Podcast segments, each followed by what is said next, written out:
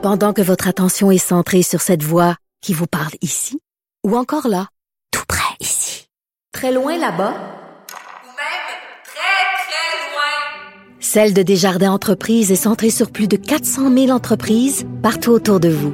Depuis plus de 120 ans, nos équipes dédiées accompagnent les entrepreneurs d'ici à chaque étape pour qu'ils puissent rester centrés sur ce qui compte, la croissance de leur entreprise.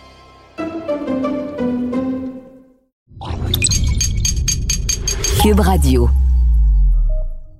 Bonjour tout le monde, bienvenue à Deux filles en quarantaine. Je veux, je veux parler de trois personnes qu'on a perdues euh, il y a quelques jours. Euh, Michel Rossignol, Monique Mercure, René Claude. Et moi, là, c'est vraiment trois femmes que j'aimais beaucoup. René Claude, je peux pas vous dire combien d'heures j'ai écouté sa musique, j'ai écouté sa voix. C'est une voix exceptionnelle. C'est une femme, quand elle s'accaparait d'une chanson, elle la vivait, elle la faisait vibrer. Euh, j'ai eu la chance de la croiser, vraiment, qu'elle elle était très discrète, cette femme-là. Alors, euh, décédée euh, de la COVID, mais elle était déjà très malade, elle avait l'Alzheimer, puis sa, sa situation était quand même n'était pas facile à René Claude. Monique Mercure, qu'on a reçu à Deux filles le matin, à un moment donné, il y a quelques années, on a fait un spécial. Il y avait cinq femmes qui avaient 80 ans et plus autour de la table.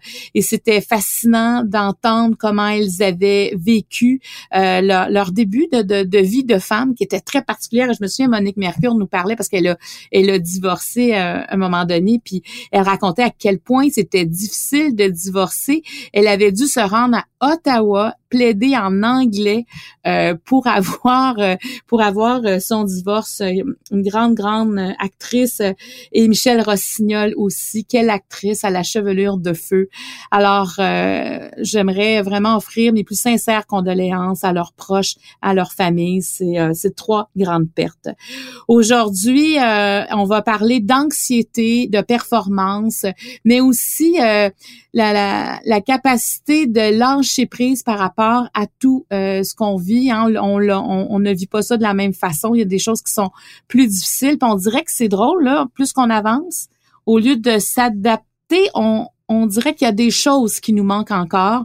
Alors, on va en parler avec le psychologue Nicolas Chevrier et avec un bon ami à moi qui est toujours pertinent euh, quand on parle surtout de, des émotions, euh, Pierre Hébert. Alors, ça commence maintenant.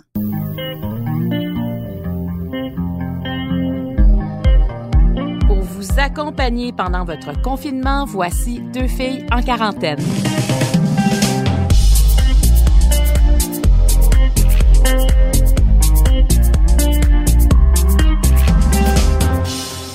Aujourd'hui, on va parler de, de quelque chose qu'on vit tous à différents degrés. Puis je me demande si en confinement, c'est pas pire. C'est l'anxiété de performance. On peut vivre ça adulte, mais il y a des enfants aussi euh, qui vivent l'anxiété euh, de performance. Donc, on en parle avec Nicolas Chevrier, psychologue. Bonjour, Nicolas. Bonjour, bonjour. Ça va bien? Ben oui, ça fait du bien de se retrouver. Même si t'es pas autour de la table de deux filles le matin, t'es à deux filles en quarantaine. Oui, absolument. C'est bien fun d'être avec vous autres ce matin. Ben moi aussi, moi aussi, ça me fait du bien de t'entendre. Et mon ami Pierre Hébert, bonjour Pierre. Ah ouais donc, ah ouais donc! Pierre, la dernière fois que tu nous as parlé euh, au balado il y a quelques semaines, euh, tu t'allais pas super bien. Tu trouvais ça difficile de, tu sais, tu disais j'essaie de me de me relever puis tout ce que je tiens c'est fragile. Tu sais, j'arrive pas à. Et comment tu vas aujourd'hui?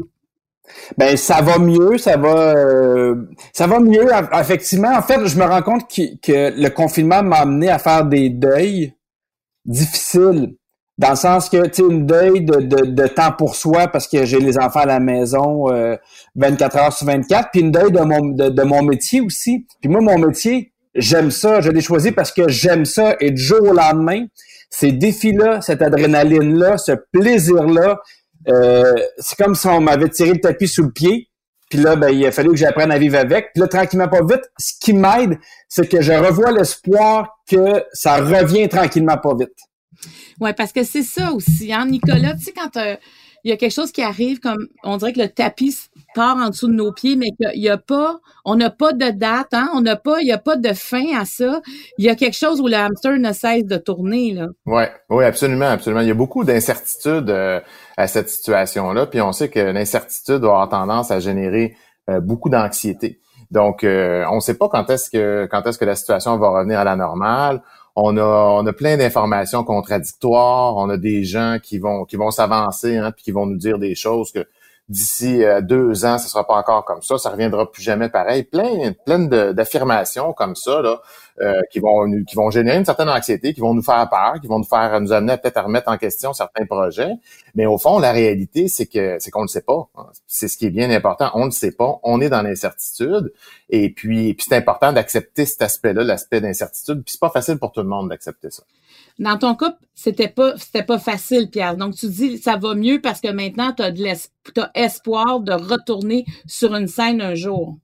Oui, puis aussi le fait que maintenant j'accepte mieux la situation parce que ça a été un drôle de, chronologie dans le sens que les deux premières semaines, moi, ils étaient les bienvenus parce que je travaillais énormément, j'avais beaucoup de stress, fait que les deux premières semaines m'ont permis de me déposer.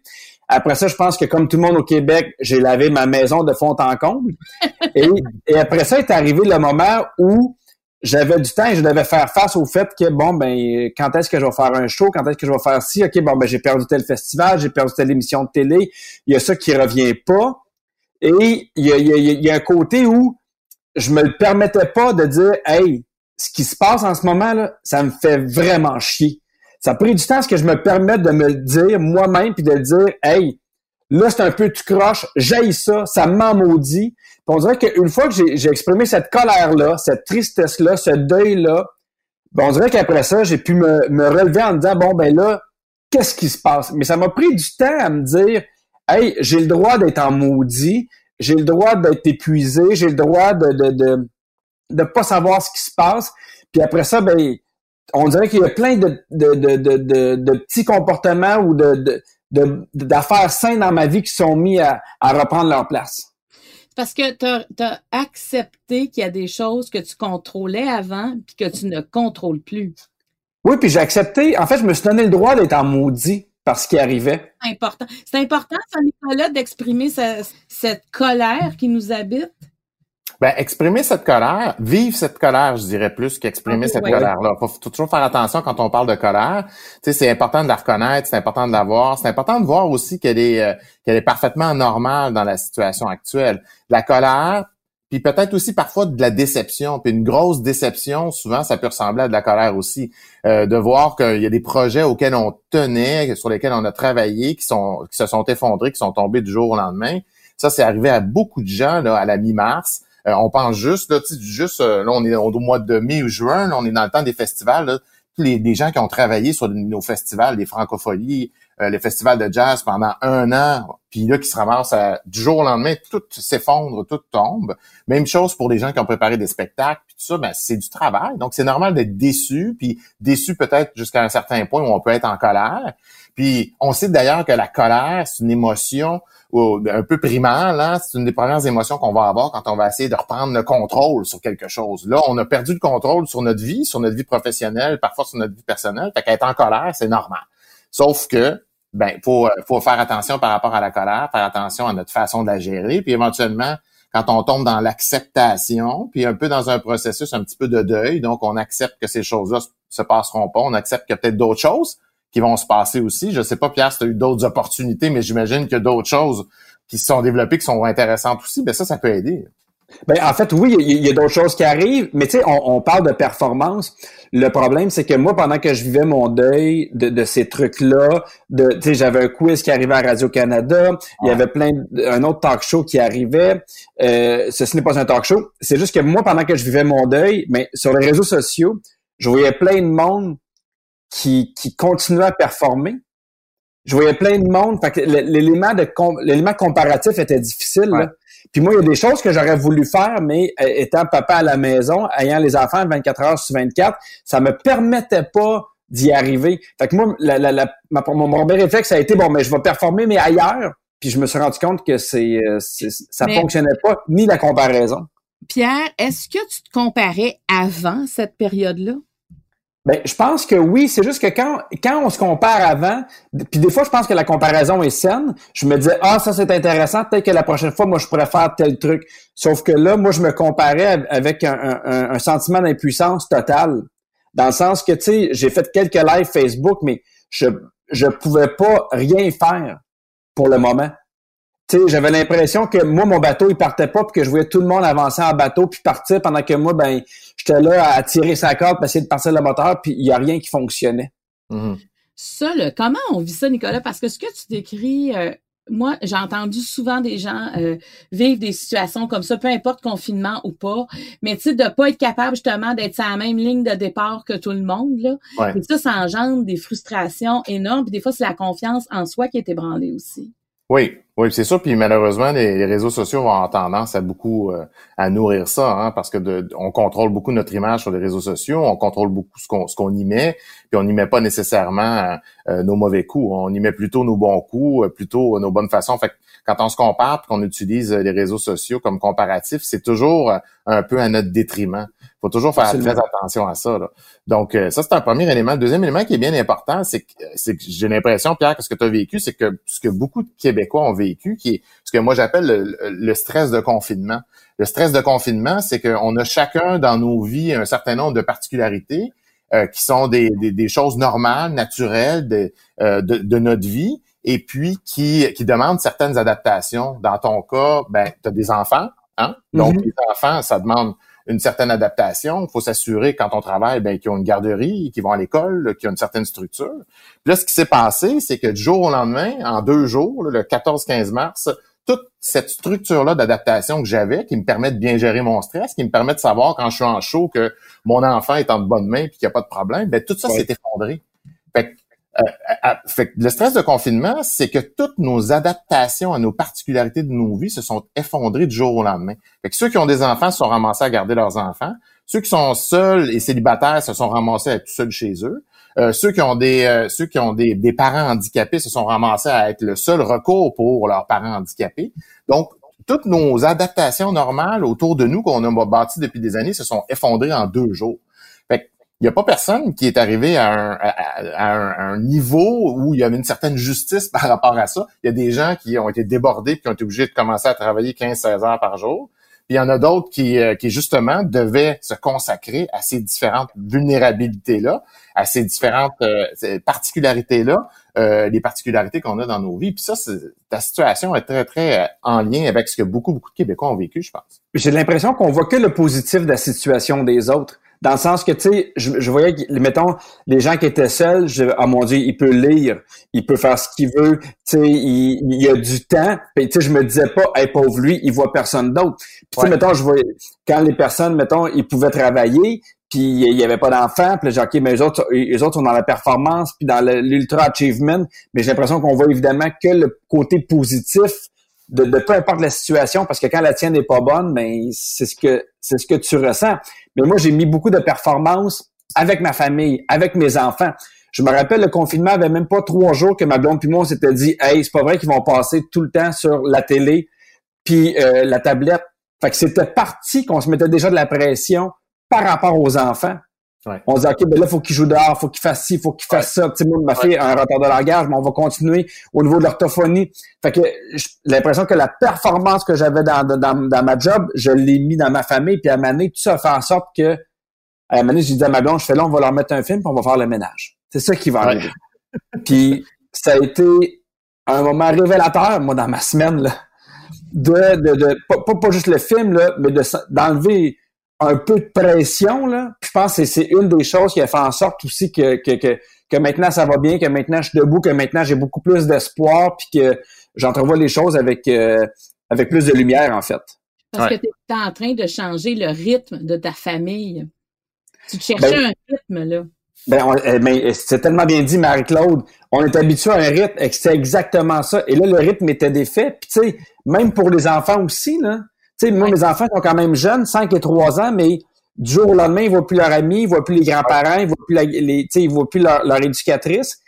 Ils, s'adaptent, mais des fois, ils comprennent pas, puis ils ont pas les mots ni l'intelligence émotionnelle pour l'exprimer. Fait que des fois, c'est des crises. Puis là, moi, faut, faut qu'on comprenne avec ma blonde que cette crise-là, c'est parce qu'il comprend pas ce qui se passe, c'est pas parce qu'il est fâché, c'est pas parce qu'il est bébé. Mais tout ça demande une réorganisation, autant familiale qu'affective, qu'émotionnelle, que de travail. Mais moi, j'aurais voulu là, être. Tu sais, là, maintenant, je me sens plus sain, je me sens plus équilibré, mais j'aurais voulu avoir cet équilibre-là deux jours après le confinement. Ouais. Mais, tu vois, on est encore dans, dans la performance, là, dans l'espèce, hein, dans, dans tout ça.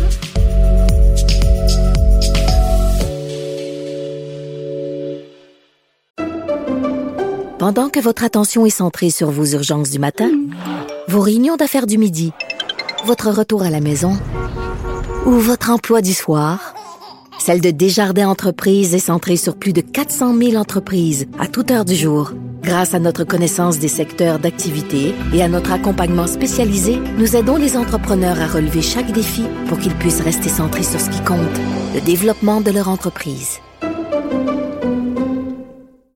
Parce qu'en immobilier, faut être à son affaire. Suivez les conseils de nos experts. Via Capital, les courtiers immobiliers qu'on aime référer. Bonne écoute.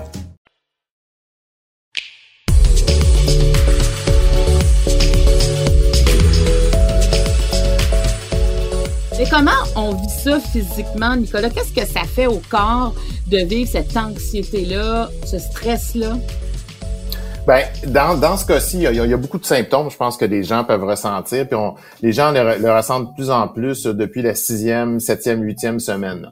Donc, on est, on parle de manifestations un petit peu plus de stress chronique plutôt que de stress en tant que tel. Fait que par stress chronique, ben, les gens vont sentir une certaine anxiété, vont se poser des questions par rapport à l'avenir, euh, ils vont avoir, ils vont être plus irritables, hein, plus impatients. Ça peut arriver dans nos relations avec avec nos en, famille, avec nos amoureuses, même au travail. Hein, avec nos relations au travail, on peut être plus irritable. Euh, des problèmes de sommeil. Certains vont ressentir de la tristesse, vont être un peu, vont se sentir un peu découragés, euh, de la démotivation. Euh, on parlait de colère aussi un petit peu plus, un peu plus tôt. C'est, ça fait partie des symptômes émotionnels. D'autres symptômes qui sont importants aussi euh, vont être des symptômes un petit peu plus cognitifs. Donc, ce que je veux dire par là, c'est des pertes d'attention. Par exemple, on a plus de difficultés à être attentif. Donc, plus de difficultés peut-être à lire, à, maintenir le travail, euh, le niveau de travail qu'on est capable de maintenir habituellement. Euh, on peut même avoir euh, certains problèmes de mémoire, des choses qu'on oublie. C'est présent également. Puis finalement, un dernier point que, qui est bien important, faut que je le souligne absolument, c'est comment est-ce que je vais développer certains comportements qui seront pas nécessairement très, très sains, mais qui vont me permettre de gérer le stress. Donc là, j'ai parlé bien sûr de nos amis à la SAQ, entre autres, donc la mhm. consommation d'alcool, consommation de, de, drogue aussi pour certaines personnes, euh, consommation pour certains jeunes, entre autres, de jeux vidéo, peut-être d'écran de Netflix, et puis également l'alimentation, donc manger plus, manger mal, manger des choses qu'on sait. Moi, je pense que j'ai fait vivre l'industrie du biscuit pendant les trois premières semaines. Puis euh, pour vrai, là, vraiment, là, ça fait ça fait une semaine que je mange pas de biscuits, mais tu sais, moi j'aime beaucoup le sucre. Ça, ça, a été ma SAQ à moi, là. Ouais. Donc, ça, c'est normal. Mais c'est normal. Qu'est-ce qu'on fait quand on remarque qu'on a un comportement qui a, qui a dévié un peu de ce qu'on vit habituellement? Ouais, je pense que c'est important d'identifier ces comportements-là, euh, les comportements là, de, un peu de compensation par rapport au stress, puis d'essayer un petit peu de, les, de, les, encadrer. Donc d'essayer de se remettre là les règles qu'on utilise habituellement hors confinement, ce qu'on utilisait il y a deux ou trois mois pour gérer ces petits comportements-là. Tu sais, c'est pas très très, c'est pas problématique de prendre deux trois biscuits le soir après le souper, je te rassure Pierre. Moi, c'est euh, dérangé, euh, Nicolas. Donc mais euh, même chose avec l'alcool, c'est pas problématique non plus de se prendre une bonne bière québécoise le, le, samedi soir ou le, vendredi soir. Euh, mais l'idée, c'est toujours de revenir à, un rythme ou une certaine hygiène qu'on avait avant le confinement. Donc, par exemple, pour l'alcool, on peut se dire, ben, euh, ce qu'on avait avant le confinement, souvent pour plusieurs personnes, ça va être de pas prendre d'alcool la semaine, donc, euh, du dimanche au jeudi, on fait attention, on, essaie de rien prendre. Et puis ensuite, vendredi, samedi, ben là, puis peut-être dimanche, on se permet peut-être un verre de vin ou on se permet de, de, faire moins attention. Donc, revenir à cette structure-là, essayer d'identifier c'est quoi les comportements qui sont problématiques, puis revenir à la structure euh, euh, de gestion qu'on avait déjà avant. Même chose pour les jeux vidéo. Si on joue aux jeux vidéo la fin de semaine, mais pas la semaine, ben là, on fait un petit peu la même chose parce que les jeux vidéo, ça va être, pour beaucoup de gens, ça va aussi être un, un, comportement de, de, compensation. Donc, bien identifier ces comportements-là, puis essayer de revenir à la normale là-dessus. Mais tu sais, Nicolas, tu as dit quelque chose d'intéressant qui m'a beaucoup interpellé. Tu as commencé en disant, tu sais, il faut savoir que c'est normal. Moi, je pense que c'est ce qui m'a fait le plus de bien. C'est que ma blonde amené à me dire, c'est normal que tu sois déséquilibré. Là. Ouais. C'est normal de vivre ce que tu vis parce qu'on essaie toujours de, de, de, se remettre sur un chemin qui est habituel alors que la situation l'est pas, pas en tout. Non, absolument. Elle, elle, ne l'est pas du tout. Puis moi, on m'a demandé d'écrire une chronique là, sur Naître et grandir pour les euh, qui s'adresse entre autres aux parents euh, en début de confinement. Puis je, je, me suis fait un brainstorm sur comment je pouvais appeler cette chronique-là. Puis finalement, j'ai décidé de l'appeler les Olympiques du stress. Puis c'est exactement ce qu'on vit en ce moment. C'est on n'a jamais eu de nos vies, puis je pense pas qu'on va avoir une période aussi stressante dans nos vies que ce qu'on a vécu dans les deux derniers mois. Donc c'est sûr que tous les symptômes ressortent, toutes nos les adaptations, notre capacité d'adaptation, là, on est en train d'entraîner ça, là, puis on va devenir Donc, on a étiré l'élastique solide là-dessus, la capacité d'adaptation. Là. Complètement, on l'a très, très étiré, puis, je, puis on est encore dedans. Quand ça va s'arrêter ensuite, ben probablement qu'on va vivre des contre-coups de ça. Fait que c'est bien mm. important de préparer les gens, puis que, tout de suite, là, plutôt que de... Les messages positifs sont importants, certes, mais, mais c'est bien important de garder en tête que ce qu'on vit, c'est normal. Notre vie a été chamboulée euh, du jour au lendemain, et puis on a dû s'adapter. Puis certains avec plein de particularités, euh, comme je le disais tout à l'heure, qui sont qui sont pas nécessairement faciles à gérer. Donc ils ont dû se réadapter. Donc on doit, on, a dû s'ajuster, puis on a dû ajuster nos attentes aussi, est l'autre élément extrêmement important que tu, tu disais tout à l'heure. Donc, ajuster nos attentes pour pouvoir s'adapter à la nouvelle situation. Ben moi je veux pas faire massage là, mais quand même je vais en faire un petit peu. Euh, je trouve que ça, ça nous force à trouver notre, notre équilibre intérieur et non en lien avec l'extérieur. Tu sais, parce que j'ai l'impression que si on est capable de retrouver un, un équilibre présentement, ça va en prendre beaucoup pour nous déstabiliser de l'extérieur plus tard. Parce que, tu sais, ce qu'on vit, c'est partout sur la planète. On dirait qu'on ne peut pas se sauver. On peut pas dire, je vais m'en aller là, je vais aller faire ça. on ne peut pas s'étourdir ailleurs. On est, tu sais, notre univers, il est dans nos quatre murs présentement, mais là, on peut commencer à sortir un peu, mais on n'est pas libre comme on l'était avant. Est-ce que, est-ce que vous autres, est-ce que toi, Pierre, tu as l'impression que il y a quelque chose qui s'est solidifié à l'intérieur de toi? Ben, étant donné que j'ai passé beaucoup de temps avec la famille, c'est ça, moi, qui m'a beaucoup frappé. Tu sais, moi, mon, mon, garçon de trois ans, depuis le confinement, en fait, moi, mes enfants, le, confinement leur va très bien. Mais vraiment très bien. Ils sont très heureux. Évidemment, ils s'en un peu des grands-parents de la garderie. Mais euh, moi, je me suis rendu compte que mon, mon, mon, mon garçon fait moins de crise parce que je joue plus avec lui parce que je suis plus présent. Puis moi, c'est ce qui me confronte le plus, l'équilibre travail-famille, parce que j'aime beaucoup mon travail. Fait que des fois, les heures, je les compte pas. Des fois, je, tu sais, j'adore ce que je fais. Mais je me suis rendu compte que mon petit homme, tu sais, puis, tu sais, oui, fait, je l'inscris à la danse, puis à la gym, puis je donne son bain, puis je m'occupe de lui. Mais il, y a, il est dans un moment de sa vie où il n'y avait pas tant besoin que je m'occupe de lui, que je joue avec lui, que je sois avec lui. Et ça, moi, ça m'a, ça m'a, ça m'a vraiment frappé un point tel que j'ai fait, hey, ce confinement-là a allumé, allumé une, lumière rouge sur mon tableau de bord qui serait peut-être pas allumé ou qui serait allumé un peu, un peu trop tard. Puis ça, moi, ça fait une grosse, grosse, grosse différence avec mes enfants. Donc ça, c'est un, c'est une, euh, une prise de conscience importante. c'est le temps qui a fait que tu as réalisé ça, dans le fond. C'est pas comme si tu avais eu jours de congé en ligne, là. Non, parce que tu sais, c'est niaiseux, mais tu sais, je, puis je suis genre à mettre des voyages. On voyage deux, trois fois par année. Puis je fais, c'est important, ça, c'est, du temps où je passe avec ma famille, où on est ensemble. Et je me suis rendu compte que, tu sais, ça, c'est ma façon de voir mon temps familial. Mais c'est pas la même façon pour les enfants. Tu sais, moi, mes enfants, ils sont contents en voyage, mais pour eux, c'est, c'est pas nécessairement ce qu'ils veulent ou ce qu'ils ont besoin. Ils sont contents, là, c'est pas ce que je dis, là. Mais mon gars, je joue au pirate avec lui, là, genre deux fois par, par jour. Puis ça, ça formait un lien, ça formait un attachement encore plus fort que n'importe quel voyage. Là. Ben, c'est ça, moi, qui, qui, me fait, qui me fait, qui me fait dire, hey, ok, je pensais peut-être à côté de quelque chose d'important que le confinement va, va m'avoir montré. Mais ça, Nicolas, c'est fondamental ce que Pierre est en train de dire parce que notre notion avec le temps euh, se transforme à travers ce qu'on est, ce qu'on vit présentement. Le, le, on est, on est, on est moins bousculé, on est capable de d'être de d'observer réellement ce qui se passe autour de nous.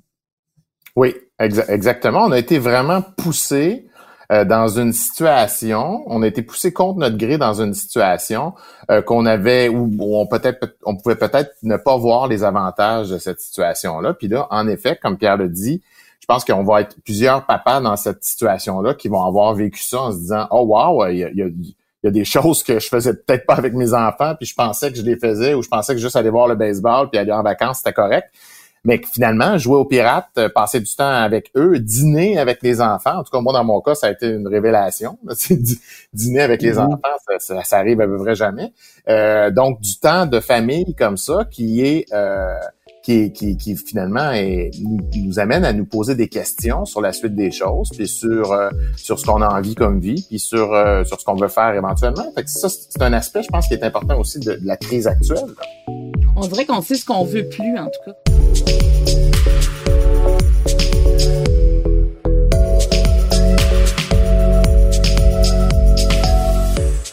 Euh, moi, je veux t'entendre parler des enfants, Nicolas, parce que euh, comment ils vivent ça? Tiens, je parle des petits, je parle de nos ados aussi, euh, qui des fois n'expriment pas les émotions comme nous, on va le faire. Ils sont plus en gestes, sont plus en... Des fois, c'est les silences qui parlent plus qu'autre chose. Là. Ouais. Absolument. Moi, ça, moi, ça a été d'ailleurs ma grande révélation de ce confinement-là, là, en ce sens où euh, je, me disais, j'avais un peu prévu là, comment ça allait se, passer, puis tout ça. Bien sûr, ça s'est pas passé comme ça, mais le, pire, ça a été mon ado justement de, de 16 ans où euh, j'étais certain, mais vraiment certain que pour lui, il serait tellement heureux de plus aller à l'école, puis il serait tellement heureux de, de, de, de passer, d'avoir un congé trois, quatre semaines, et puis ça serait tellement bon pour lui. Et puis finalement, ça n'a pas, ça pas été ça du tout. Hein. Ça a été celui qui a, qui a, trouvé ça le plus difficile. Donc, contexte, moi j'ai 16 ans, 11 ans et puis 8 ans. Donc, euh, 16 euh, ans, ça a été celui pour qui ça a été le plus difficile. Puis le, le son de cloche que j'ai de lui et d'autres parents avec qui j'ai jasé depuis, c'est que justement pour nos adolescents euh, qui sont dans une période de développement où le développement des habiletés sociales est extrêmement importante, où l'autonomie également est extrêmement importante, ben eux, euh, ça, ça, se passe, ça se passe vraiment pas bien. Surtout que eux ont su l'annonce assez rapidement qu'il n'y aurait plus d'école qui ne reverraient plus leurs amis, qui n'auraient peut-être pas de balles de finissant non plus. Donc, il n'y aurait pas de, une espèce de, de, fin justement à cette année-là de secondaire. Ils ont su cette annonce-là assez tôt. Euh, ben pour eux, c'est extrêmement difficile cette situation-là. Je pense qu'il faut, faut, garder un œil sur nos, adolescents. C'est bien important de d'en discuter avec eux, puis euh, d'avoir euh, leur son de cloche. Moi, tu vois, ma, ma fille est en secondaire 5, puis elle est allée chercher ses choses à l'école. Chaque enfant avait un rendez-vous.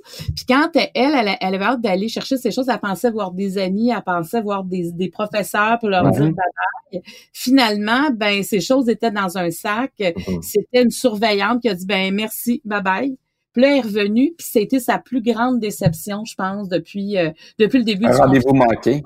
Ah, mon Dieu, écoute, elle est revenue tellement triste. Elle, puis elle en parle souvent. Je peux pas croire, j'ai pas vu personne. J'ai quitté mon école. Je retournerai pas là. et, et, ça, euh, et là, je pense que tu sais, peut-être que les écoles vont vont faire des choses. Moi, je pense que les parents aussi de ces enfants-là de secondaire 5, je pense qu'il y en a beaucoup qu'on se parle, on essaie de voir comment on peut compenser à quelque part parce que c'est pas banal pour eux dans leur vie. Là, c'est lourd de sens tout ça. Ouais. Oui, puis on, se souvient à quel point pour nous c'était important. Hein, au secondaire 5, on a tous vécu ça. On y a pensé pendant toute notre secondaire. Donc, de se faire dire à deux mois d'avance, t'as pas de balle de finissant, c'est comme impensable. Donc, euh, oui, il faut, je pense qu'il faut, prendre soin de nos, de nos adolescents, puis euh, en prendre soin euh, maintenant.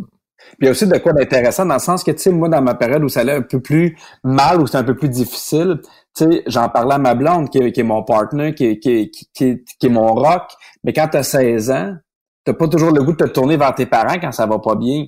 T'as le goût d'en parler avec tes amis, t'as le goût des fois de juste être avec eux pour que ça change les idées. Et là, du jour au lendemain, ce, réseau de support social-là tombe à plat, tu sais. Ouais. Ah, c'est terrible, non? c'est terrible.